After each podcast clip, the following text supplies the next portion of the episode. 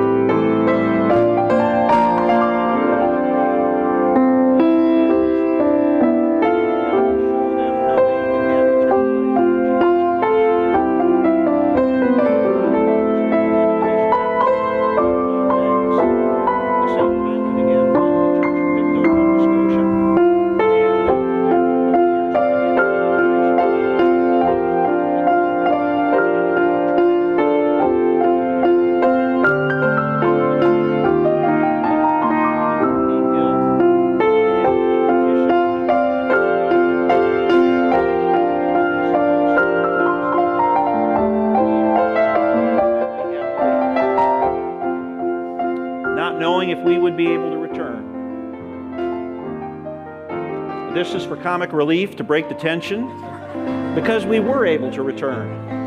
And in 1992, the Lord opened the door for us to return to Nova Scotia, to the town of Truro, which is in the center of the province. It has its churches. But the people there don't need a church building or a church organization. They need the gospel of Jesus Christ. They're steeped in their humanism, they're steeped in their pride, their heritage, but they need Jesus Christ.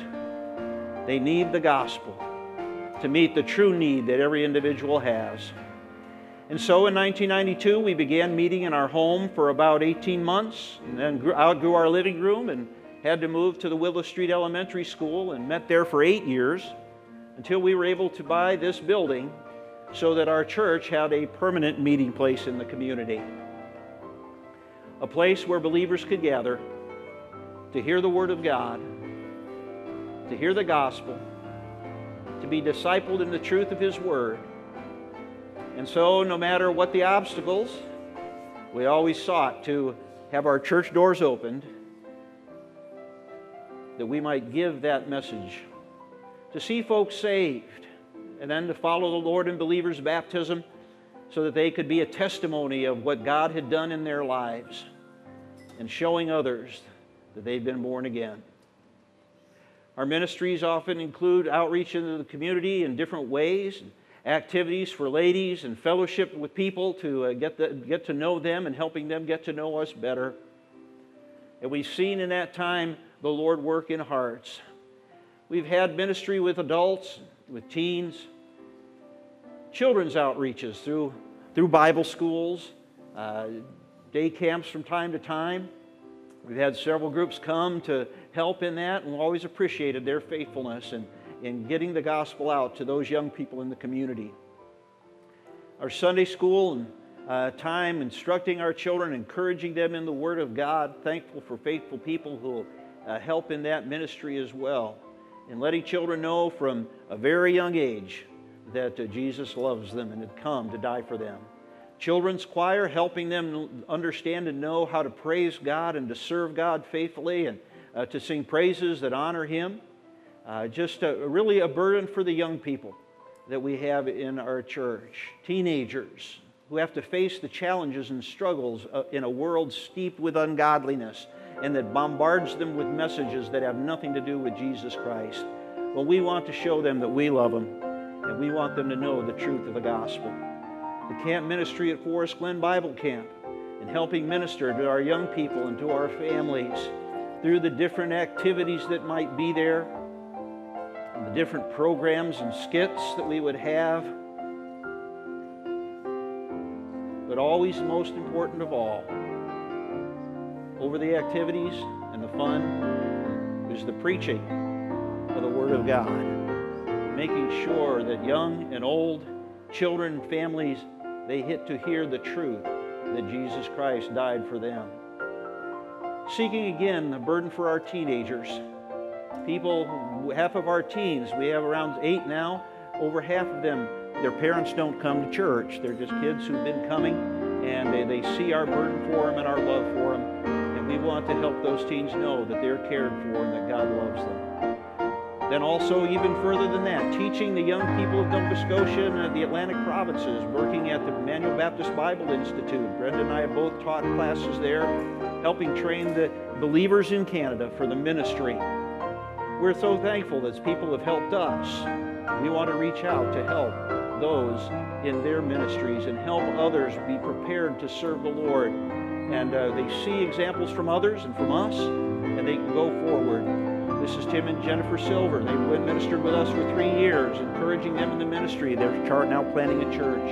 Cheryl Eastwood came to our church when she went into the college there as a pastor's wife. Keith Boss came up on a mission team, got a burden for Nova Scotia, and is now pastoring in the Atlantic provinces of Canada. Canadians have their entertainment, they have their culture, they have their pride. They have the beauty of the, of the Lord all around them. And through the good and through the difficult times, we simply want to faithfully show them Jesus Christ and Him crucified. To be a light that shines the gospel of Christ to the people of Nova Scotia. They might receive Him as their Savior they might then be taught the Word of God, that they too will be a light to the people of Canada.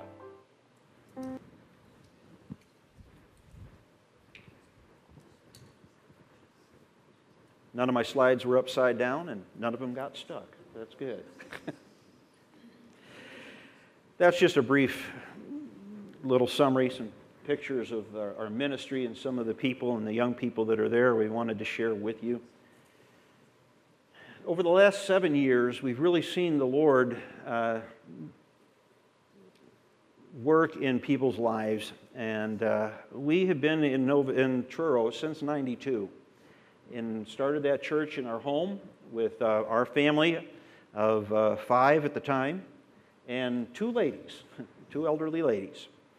Uh, so we've been ministering there a long time. I promised in starting that church to those people who came after those first several weeks, and we had our a meeting afterwards talking about that. And I said, I want you to know that I am here to see souls saved, to build believers together in this ministry until this church becomes a body of believers in a building and able to support a pastor.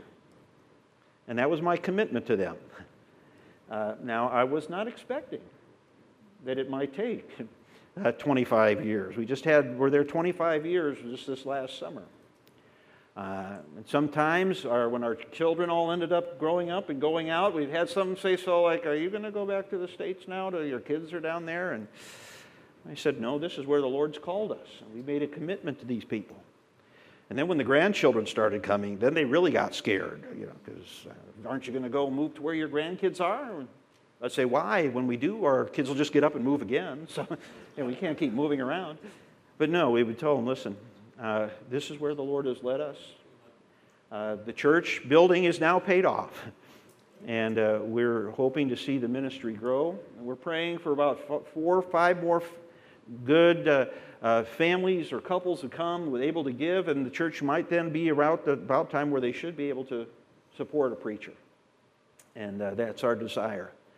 Uh, my father in law had been in ministry for many years and was talking to another Canadian who uh, had been a missionary in Bolivia and was now in Newfoundland starting a church.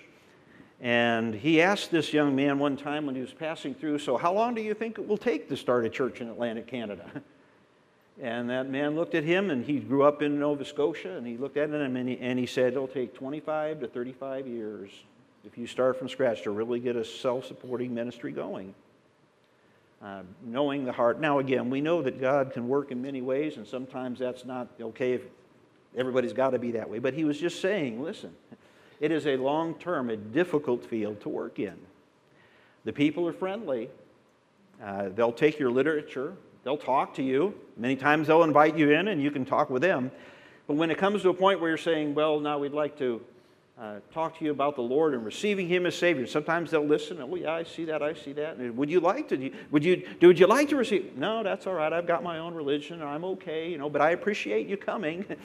come again sometime and i could go back and they'd open the door again and they'd have tea and they'd have what you know stuff again to eat and we could talk again and sometimes that has happened there are people that slow to change, set in their ways, satisfied with themselves, uh, and uh, yet there are people that need Christ. But we're rejoicing in the last seven years, we've probably seen our church almost double in size. We're now running right around 50, if everybody's there, about 55.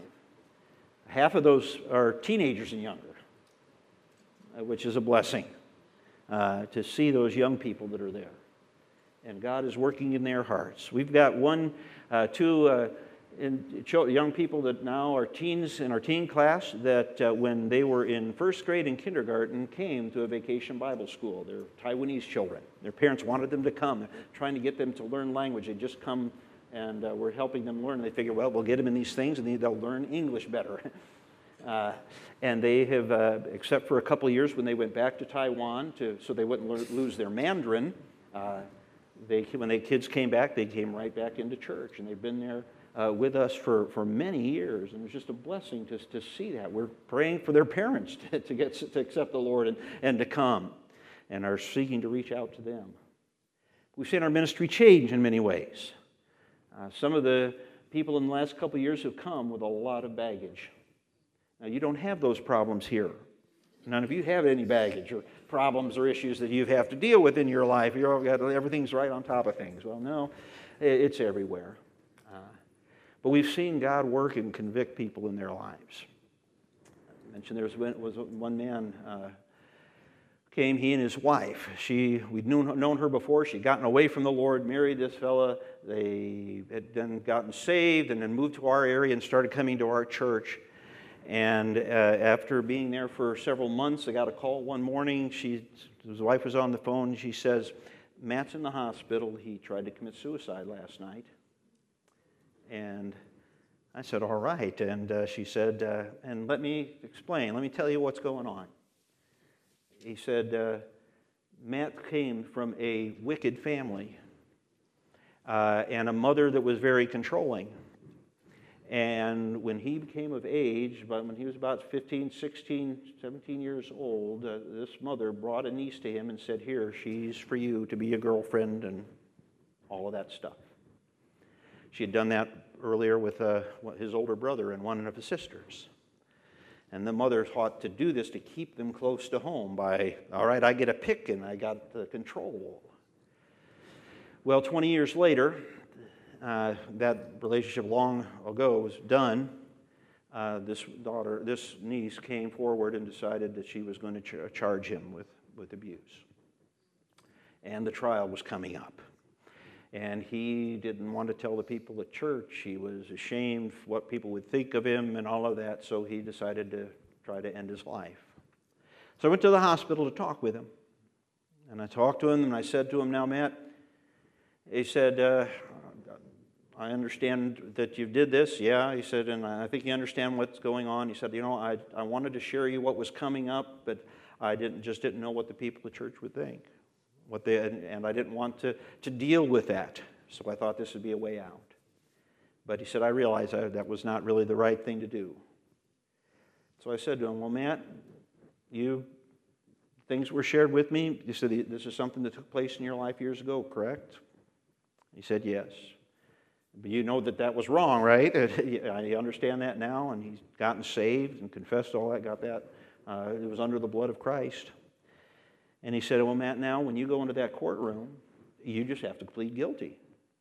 Because even though there was a messed up family, and even though all the situation was there, you have to plead guilty because you were guilty of that.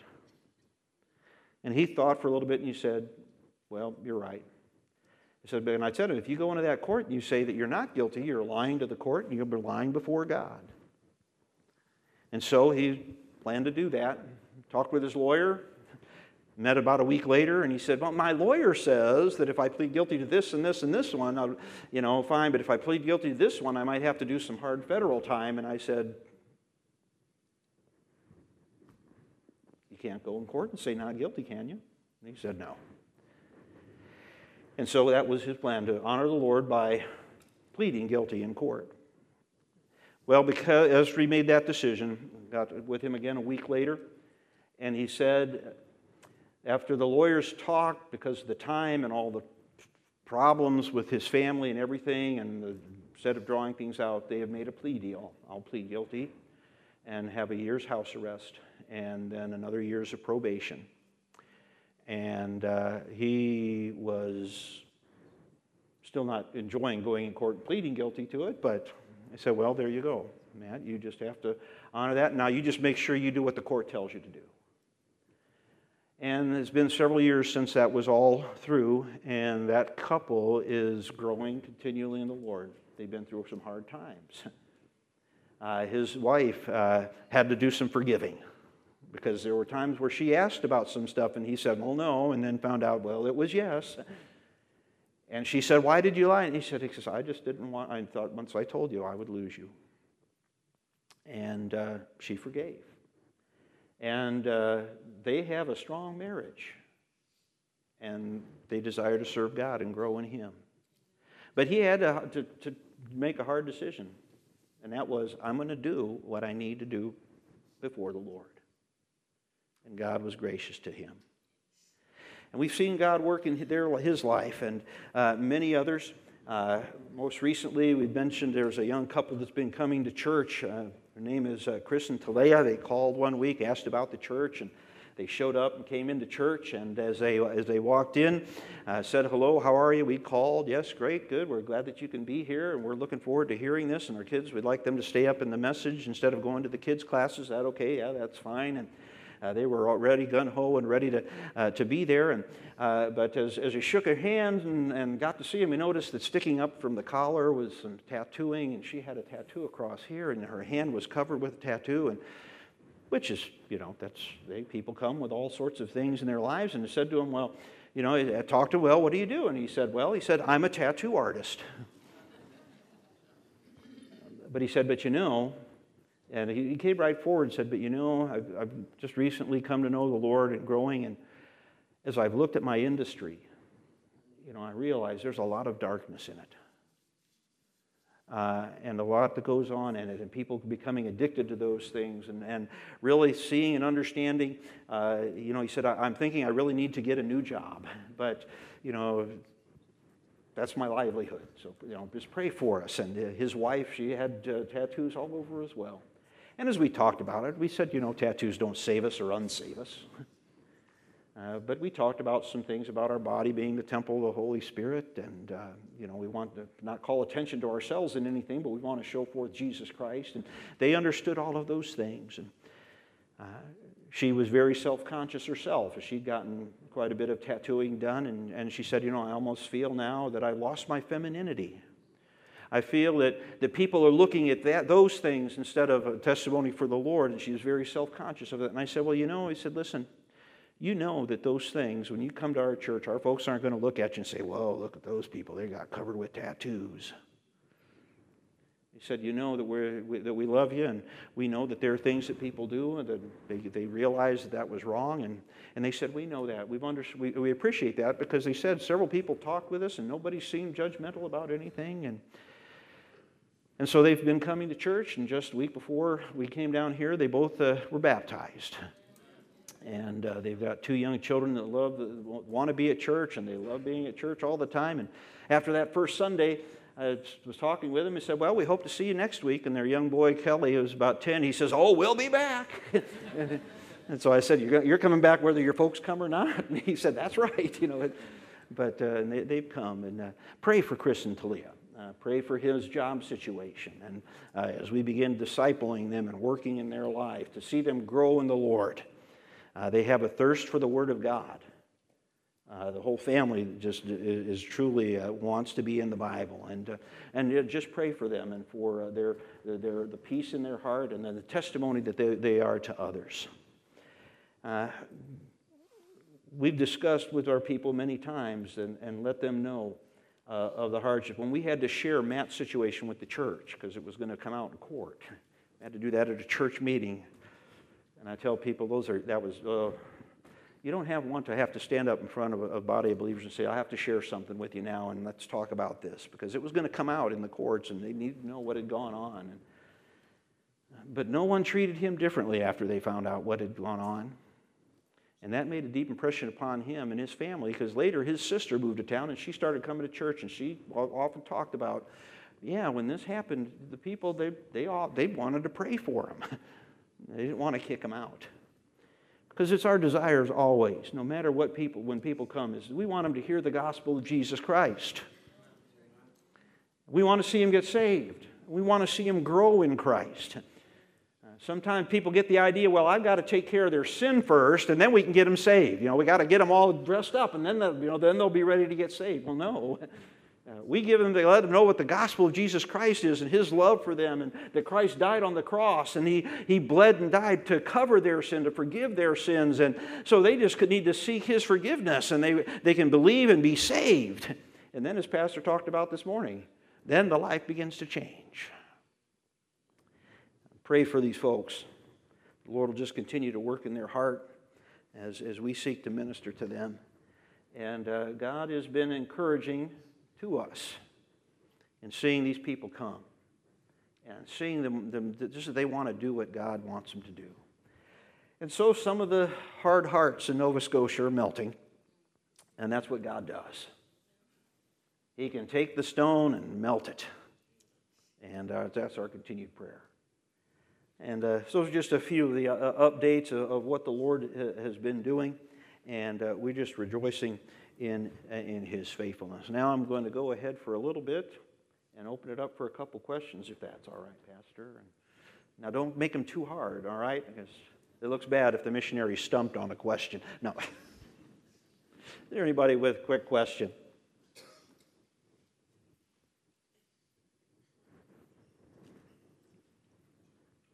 I must have answered them all. All right. I will cut it off. I don't, I don't linger. Oh, yes.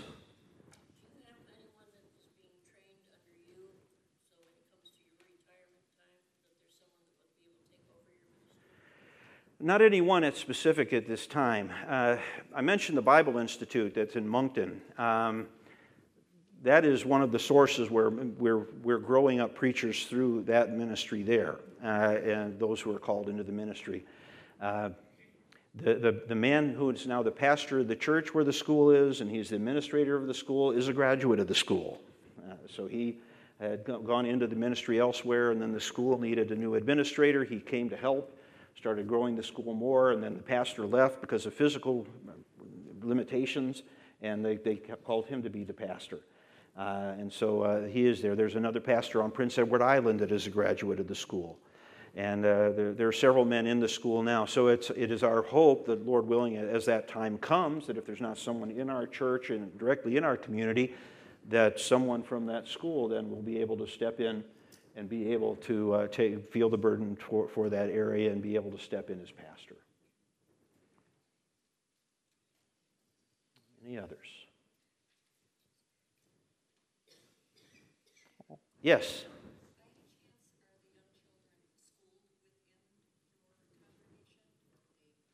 There, we, there, are some of the young kids who are, are homeschooled by their parents, and then there are some that are in the public schools. And so there's, there's a mix, just depending on, on that. Um, there are some families that have a lot of heartache. I, I, did mention there, there are two teenage girls that I'm doing, one teenage girl I've been doing weekly counseling with, uh, a lot of things in her background. And Brenda and I have been meeting with her, helping her with her anger issues and just things from an adopt. She's adopted into a family, and the family is a mess. But, uh, but the mother likes them coming to church and likes when she comes to counsel with us because when she took her to the secular counselors, the girls come home more mad than when she went in. and they weren't really giving some help. But this girl has accepted the Lord and is always tender when we finally say, Now, here's what the Lord said. And she'll look, see, I see that. And she has verse cards. And, but uh, some of the young people are, are really struggling as well. All right, any others? Yes, sir. It's uh, self, uh, um, but uh, it, it, there's a hodgepodge. There's, there's a mixture of it. We, we have, uh, the, you know, the Catholic Church, the Anglican Church would, would be the same as Episcopalian. Uh, we have the United Church of Canada, which would be as like the United Methodist Church.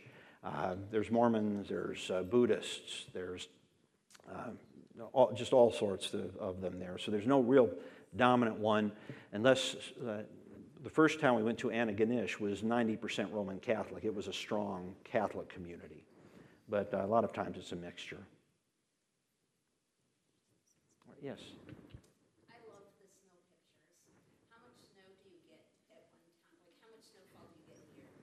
All right that was kind of deceitful. That was, that was one of our big ones. We do get snow, but uh, it's because of the, the ocean currents, it's, it's moderated a lot. And so it depends on certain years. Um, a couple of years ago, it, it, kept snowing and it never got warm. And so we had, you know, by the time, uh, at the end of the winter, you're trying to find a place, the ability to throw the snow up onto the top of the pile. Uh, then sometimes it, it'll snow four inches, but then a couple days it turns warm and melts away. So uh, it, it, really uh, varies from year to year. Yes. Uh, besides that uh, school, do you have a discipleship program with the, uh, your congregation? Well, usually what we're doing now, as I was talking, is when as there's new people who come in, we've been going through the foundation studies with them and using that to uh, deal with them and encourage them in that way. That's where we, we start them with. Yes. Uh, the surrounding area around Truro is around 14,000. They have about 27, 28 churches of different groups. All right. Any others? Quick. Yes. Um, You mentioned the discipleship materials, and then along with uh, Mrs. Pritchard's question, I'm wondering if there's anyone we can pray for among the many youth that you have that you think might one day um, choose a uh, vocational ministry? Um,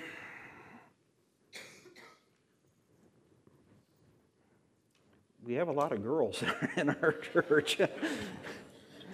um, in our, we have two teen boys right now, um, and uh, I don't know that they're looking really to the Lord's call into any ministry at the moment. Um, maybe some of the younger children, the, uh, uh, the Talia's young boy Kelly is very, very gun ho. And, and I could see as time goes on the Lord leading him. Uh, right now he's about 10 years old. Uh, so you might pray that the Lord's leading Kelly's life. Uh, and then uh, there's a couple, there's another younger boy, one of our families has been there for years, Ryson, who is, but he's even younger than, than that right now, but he's sensitive to uh, those spiritual things in that way as well. But uh, so those are the, the, the ones as far as men that look like they they have a heart for possibly in the future that the Lord might lead into ministry.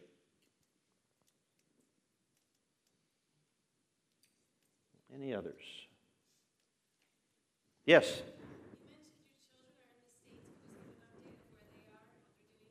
Which group that- was that? The, the Silvers?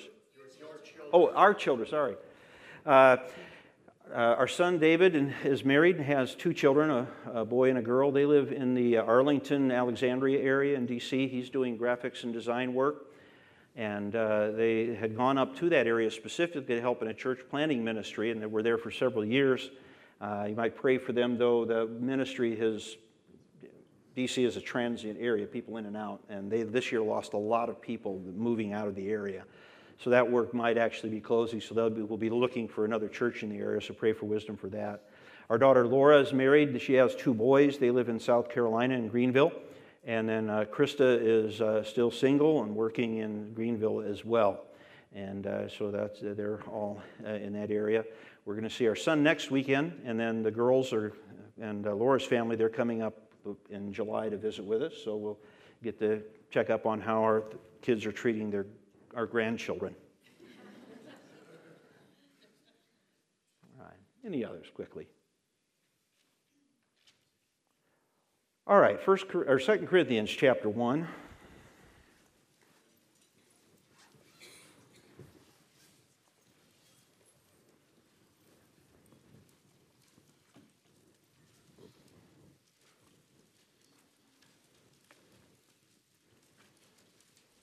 Verse 3, 2 Corinthians chapter 1. Blessed be God, even the Father of our Lord Jesus Christ, the Father of mercies the God of all comfort, who comfort us in all our tribulations, that we may be able to comfort them which are in any trouble by the comfort wherewith we ourselves are comforted of God. For as the sufferings of Christ abound in us, so our consolation also aboundeth by Christ. And whether we be afflicted, it is for your consolation and salvation, which is effectual in the enduring of the same suffering which we also suffer or whether we be comforted, it is for your consolation and salvation. And for our, for our hope, and our hope of you is steadfast, knowing that as ye are partakers of the sufferings, so shall ye also be of the consolation. For we would not, brethren, have any of you ignorant of our trouble which came to us in Asia, that we were pressed out of measure, above strength, is so much that we despaired even of life. But we had this sentence of death in ourselves that we should not trust in ourselves, but in God, which raiseth the dead, who delivered us from so great a death, and doth deliver, in whom we trust that he will yet deliver us. Ye also helping together with prayer for us, that for the gift bestowed upon us by the means of many persons, thanks may be given by many on our behalf. And then in 2 Thessalonians chapter 3, a familiar verse, finally, brethren, pray for us that the word of God may have free course and be glorified as it is with you, that we may be delivered from unreasonable and wicked men. For all men have not faith, but the Lord is faithful, who will establish you and keep you from evil. Lord, as we come, look to your word tonight and look and understand and see, Father, the comfort we have in each other, that we have in Christ, the comfort we have in you, and the prayer, the ability of praying one for another. And knowing that we are lifting up our voice to the faithful God who loves us and works all things together for good, that He Himself would be glorified. Glorified again in all that we do as a testimony before a lost world. Strengthen us, Father, that you may receive the glory always as we faithfully serve you and as we faithfully serve together. We pray these things in Christ's name. Amen. This uh, passage in First and Second Corinthians has been an encouragement, just uh, especially in these this first. And I don't know if you under, if you noticed, but in the first seven verses there, uh, there seems to be a theme: comfort, consolation. Word consolation and comfort have the same root. One's the verb area, uh, and the, the other uh, is just explains what God is to us and then how it is done to us. And he says here that He is the God of all comfort.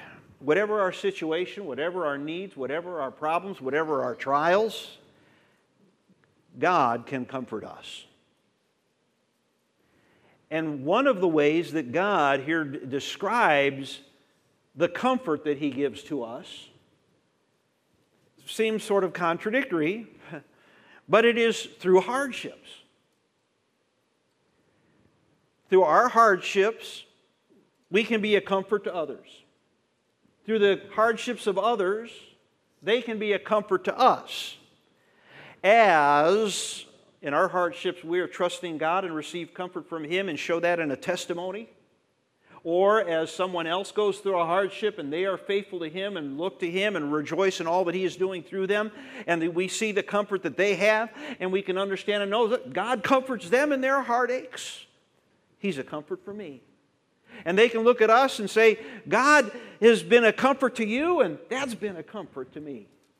Your trials and your hardships that you go through as a believer many times as you faithfully look to the Lord and trust in Him and rest in His comfort and consolation, is then enabling you to be a comfort to others in need. You have your discipleship program, and where you teach and instruct and encourage each other. Part of that discipleship is, is where you in your hard times can be talking to someone who's gone through difficult times, and you're saying, Well, here, let me show you what the Lord did for me. Let me show you the strength I received in the Lord when I was going through this. And so your hardship becomes a comfort to them when they see the comfort that you have had in your life through a hardship. There's another man in our church who's going through a difficult time.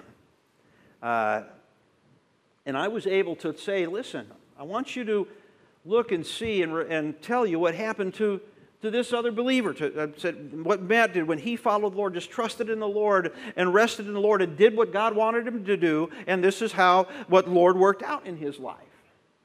And God knows what's going on. You just do what God wants and trust in the Lord and lay the problem with Him and trust in His answer, whatever it might be.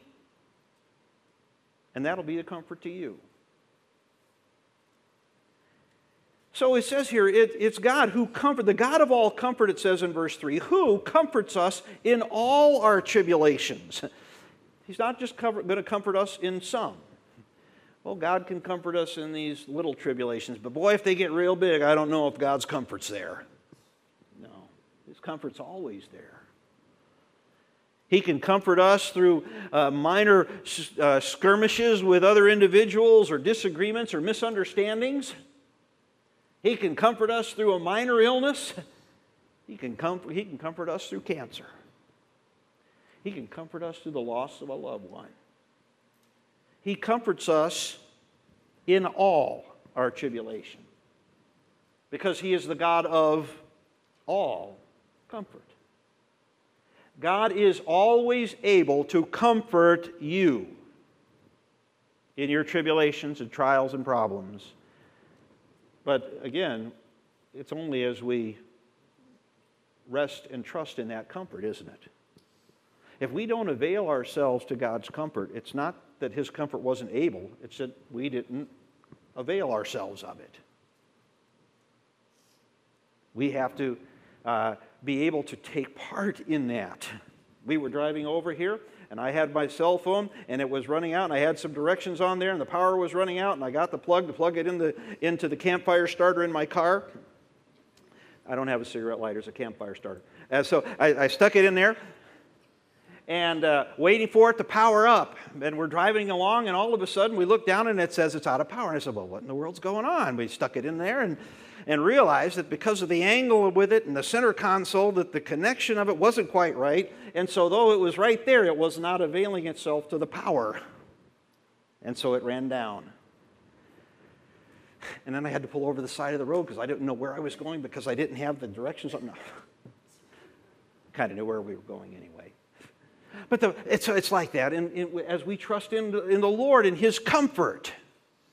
Are we going to rest in His comfort? Are we availing ourselves to the comfort that He gives us through the, through the Word of God, through the truths of who He is? We can rest in the comfort because we know that God loves us. We have been saved by the blood of Jesus Christ, and we are His children, and, and we know that God loves us. And because He loves us, we can trust and know that He is there to take care of us. We know that all things are going to work together for good to them that love God. Now, those all things will be the tribulations and the trials as well. But we trust that God because we know He's working all things out for us for the good that He knows we need, not always the good that we want. So that's, that's where the problem is, where people think, well, if God just does it this way, then it'll be good. But uh, that's, not what that's not what God says the good is. It is His good for us. That's where the comfort is. He loves us. He knows what's going on. He's not caught by surprise by anything that happens to us. Years ago in school, my wife had a roommate that was just upset because this guy who she had been dating, who she thought was, was the one, uh, decided that he wasn't the one for her. And she was devastated, wondering, oh no, you know, am I going to end up graduating without a husband? What's, what's going to happen, whatever? And, and I, she was talking to us about that, and I, I looked at her and I told her, I said, now listen, I said, uh, you need to understand, I just want to encourage you with this. God was not caught by surprise that this guy decided to break off your dating relationship. And when you graduate, he's not going to look down and say, Oh no, I forgot to get so and so a husband. He said, No, he's got it under control. You just trust in him. And she took that advice and was thankful for it. And God led later on a tremendous man into her life. And she's uh, faithfully served with her husband in the ministry for years and years since then. God's not caught by surprise by our tribulations, He comforts us in them. He comforts us in all of our tribulation. Why? Well, part of that reason that we may be able to comfort them which are in any trouble. Be ready and willing to be a comfort to those in need, to be an encouragement to them. It might be the exact same tribulation you went through. It may not be the exact same tribulation, but that doesn't mean you haven't gone through something that you can share with them and let them know, hey, that God's, God is still there to give us comfort and, and we're here with you. To let people know that God is there He can comfort them in any trouble by the comfort wherewith we ourselves are comforted of God. Because we allowed ourselves to be comforted of God from the God of all comfort, we can let others know, no matter what their trouble is, that the God of all comfort will comfort them. All the sufferings of Christ that abounded in us, Paul said, so that our consolation may also abound in Christ. Everything that we went through and all the consolation we have is so we can give that consolation to others. Sometimes we say, but I don't want to go through hard times. Oh, I love it. No. None of us want to go through hard times, but God takes us through those for His purposes. Sometimes it's chastisement for our disobedience, and sin, yes. But a lot of times it's just because we live in a sinful world. And death entered, sin entered into the world, and death by sin. And, and that brought a whole bunch of great big mess into this world that God created. And because of the natural consequences of sin, sometimes even we as believers that love the Lord have to go through difficult times and trials because of that. Sometimes it's a trial of our faith and a, testing of our faith to grow our faith in the Lord. And sometimes it simply might be that God puts us through a trial so that we can be an example and use that trial to be a comfort to others. The important thing is that we know where our comfort is and we rest in Him. So, whether, verse 6, we be afflicted, it is for your consolations. I rejoice that I'm afflicted, that I can be there to give, be a consolation for you to know and understand the deliverance of God, which is, is effectual. It has effect in the enduring of the same suffering, which we also suffer. No matter how we suffer together or what we all suffer, it, it can work in all of us. For whether we be comforted, it is again for your consolation and salvation. The trials I go through are for your consolation. The comfort I receive are for your consolation. And Paul here is talking about all the hardships he has and how it can be a benefit to them. Where usually when we're in hardships, we're worried about what's happening to us. Paul was saying, all this stuff I'm going through, it's going to be a benefit to you because you're going to understand and know the comfort I have in the Lord and the comfort you have in the Lord. And our hope of you is steadfast, verse 7, knowing that ye are partakers of the sufferings. We're steadfast. We know that you're going to have sufferings and that you do have sufferings because everybody has sufferings. And Paul knew that they, as believers, as they stood for the Lord in a town of Corinth where there was a lot of persecution when Paul was there, was still going to go on. Because the, the t- town of Corinth was still a heathen mecca of worldliness and ungodliness and idol worship. And the powers that be were still under the influence of that, those things. So that Paul says, You in Corinth, I know that you're going to have trials as well, because you're in a place of triumph and people who are going to be seeking to be in opposition to your testimony. But I'm steadfast that ye also uh, of your consolation. And then in verse 8, for we would not, brethren, have you ignorant of our trouble. I want you to know the turmoil that we've been in. And it came upon us when we were in Asia. He said, because you know, you might look at me and he's not saying this specifically in this verse, and it's not even in the Greek, so I couldn't pull it out of that and say that it was there when it's not. he might, might have been thinking, you might think that maybe, but I'm Super Paul. And conflict and afflictions bounce off me like bullets off of Superman. Oh, sorry about that, guys.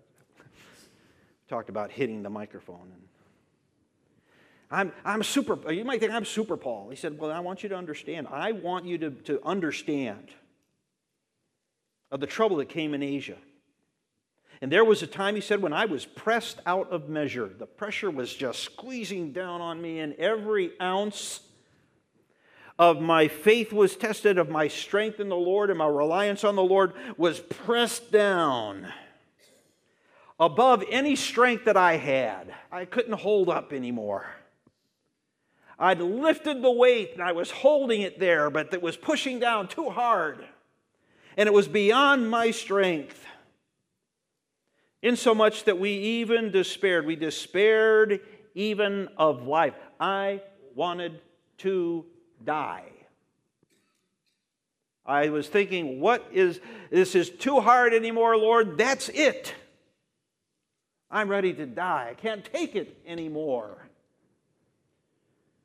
Said, You may think I'm Super Paul, but understand, he said, in my flesh, there are trials and difficulties that are hard. And that I too struggle from time to time, he said. Again, we have very little actual account of the full life of Paul in scriptures. We have instances here and there, but there are many, many hours, many days. Sometimes it says that he was in Ephesus for so long, but we don't have any record of all the other things that took place, just a few highlights here and there. We don't know of all the struggles and trials that Paul might have gone through in his personal life. We know some of them. We know that there was a time here where he was a, he was pressed down. We know that when this thorn in the flesh was a pain in the neck to him, that he pleaded with God to get rid of that. It bothered him. He was, he was worried, consumed with getting rid of that so that he might minister better, whatever that specific one might have been. And here he says, I was pressed down and I was ready to die. So there will be times in your life as a believer where you'll think, man, I'm ready just to throw in the towel. But what sustained him? It's interesting, it sustains him. It's what sustained him in verse 9. But we have this sentence of death in ourselves. But I know, when I stop and think, I know what God says. And I know that I'm the Lord's. I've been crucified with Christ, nevertheless I live, yet not I, but Christ liveth in me. I understand and know that the world is going to hate me. I understand and know that there will be trials in serving the Lord. And I understood and know at that time that, hey, if I was going to die, I would die for the Lord. The sense of death was in ourselves, that we should not trust in ourselves. I had to remember that whatever was going on in my life, I had to stop thinking of me and trusting in my own strength. You notice he said there, I was pressed out of measure.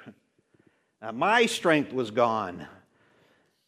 It could give the indication that in that specific time, there was a short time where Paul was beginning to look at his own abilities and strengths. And the Lord was said, Well, let me press that out of you. See, many times we can become self satisfied in who we are, in our spiritual walk, in our spiritual stand, in our spiritual strength, in all the things that we do, and all the things that we have, and, and uh, how faithful we are. And so we can begin looking at ourselves. Oh, I can figure it all out. I'm that way. I can you know, give me some, I'll, I'll, I can figure it out. Figure out how to get out of this and how to get out of that. Uh, in my mind, I can think, yeah, I can probably work through these things. And I got to be careful because it's not me working it out. It's me trusting in how the Lord's going to work it out and how His Word works it out and how his, what His truth tells me. But we can look at our own, and he said, I just had to realize, okay, hey, I'm not going to trust myself, but I will trust in God which raiseth the dead. I said, oh, so hey, if I'm in persecution and they're pressing me and I may die, well, I'll die. It's all right because I know the Lord's, I've got my home with Him. Oh, He has delivered us from so great a death. He's delivered us from, from every kind of death. He, eternal damnation, He has delivered us from by the blood of Jesus Christ. And He's delivered me from other instances of death, and He can deliver me from this death, and He did. And He will continue to deliver me in His timing. And I'm trust that He will yet deliver me in the future. But that's again, I'm trusting in Him. I don't have to deliver myself. You see, the comfort that we have in Him is just continually looking to Him no matter what. And so we rejoice. He rejoiced in what God has done and for the deliverance he had. But in that comfort, we also see that he delivered him and delivered them. In verse 11, ye also helping together by prayers for us. You know, we talked about giving comfort one to another by our words. But here he said, In my heartache, you helped by your prayers. This again is our prayer one for another. Your prayers for the missionaries. You're helping together. Your prayers for each other. helping together. Your prayers for your pastor, helping together. Your prayers for the person that you're mentoring, you're mentoring, discipling, those who are teaching your Sunday school students, you're, you're mentoring, you're praying for them. You're praying for the young people, praying for your children. Children, you know the Lord, praying for your parents. Not that they get you a new iPhone or something, but you know. Praying for each other. Because the prayer, he says, helped. How he knew, and what way he knew, I don't know. He just says, In my time of being distressed, your, your prayers helped. I believe I mentioned last time when, when we were here and, and used some of these references before, but expanded them this time. But there was a time where my wife and I both about ready to say, you know, maybe it's time to just move on. We had some people leave the church for no reason except they, they said, well, you know, the church isn't growing fast enough, so we decided we're going somewhere else. And there was really nowhere else to go, and they really didn't go anyplace good, but and they were not really that great a help in the first place in helping the church to grow. But and it's not like I tell them it's not like I didn't want it to grow, and I wasn't, you know, so well, I'm not going to do anything because I don't want my church to grow. No, but it was this the response of people's hearts. And, we both looked at each other, and one of the few times in ministry, we both kind of thought at the same time, oh, maybe it's just time to move on. But again, the, the Spirit of God came along and said, or maybe that was my wife, I don't know. but it was simply we realized, but wait a minute. Just as Paul said, but I realized that we have this sentence of death. And there we, we, we realize, but wait a minute, this is God's work. We just are faithfully giving out the gospel, seeking to win the lost, seeking to build up believers. The Lord will build His work His way and His timing. It's up to Him.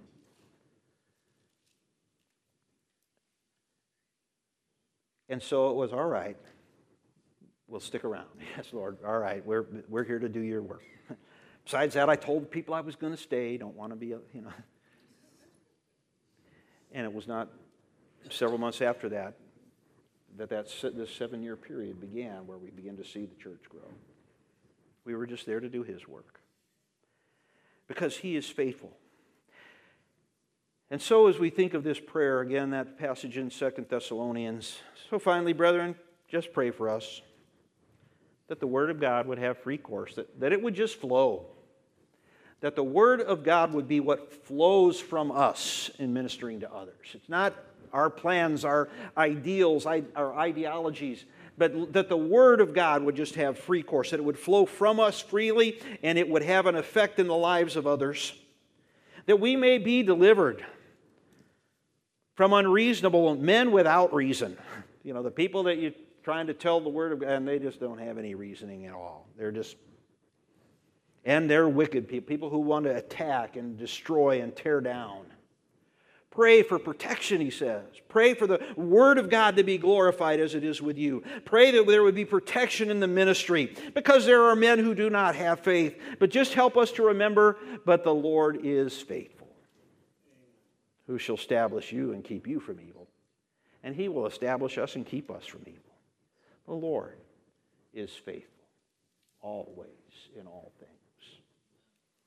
We talking again with Pastor at lunch, and I thought of this uh, preaching to the believers, uh, dealing with prayer before we came here, and was using this this passage here in First and Second Thessalonians, encouraging our people as we pray for each other.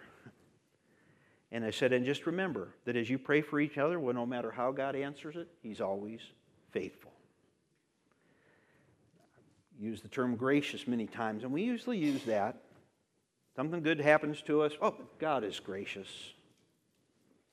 We were coming here, and yesterday we got stuck in a traffic accident. Three and a half hours in the hot sun in Hancock, Hancock County, Indiana. About a, about a half, three quarters of a mile ahead of us when the accident took place. So, it, flow of traffic, we figured probably about five minutes before we'd gotten there, it had happened.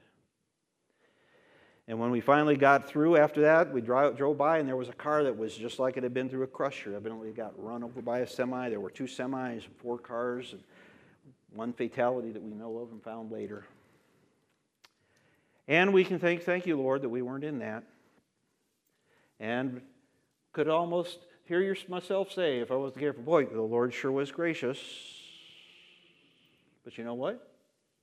If that would have been a red Toyota Sienna 2007 that had gone under that semi, God still would have been gracious. God still would have been faithful. And uh, I'd be at home in heaven with Him.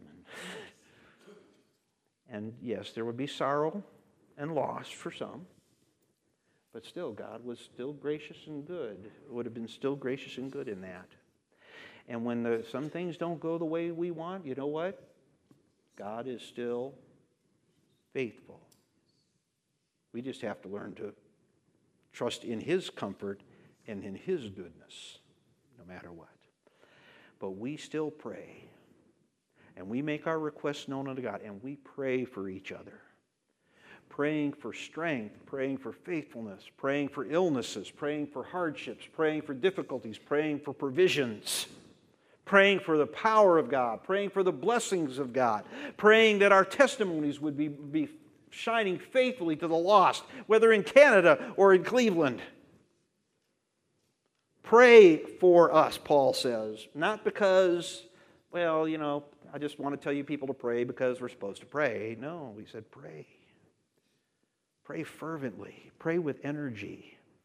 You know, the effectual, fervent prayer of a righteous man availeth much, tells us in James. And that word fervent and effectual is basically the word energy, work when we sit down and we toil at prayer, work at prayer, not just flippantly say, okay, I got to remember to pray for this pray for that, but that it is a prayer investment in our lives.